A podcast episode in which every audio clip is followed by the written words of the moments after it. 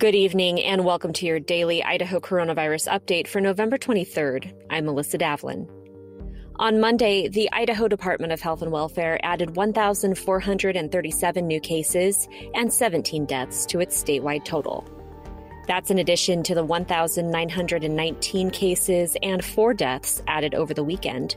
That brings the statewide total to 93,090 known cases and 866 deaths. On Thursday, the state recorded a new record high for hospitalizations with 463 patients hospitalized statewide.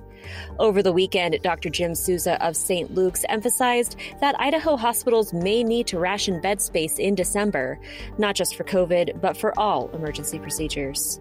We'll see you back here tomorrow, and until then, stay safe, Idaho.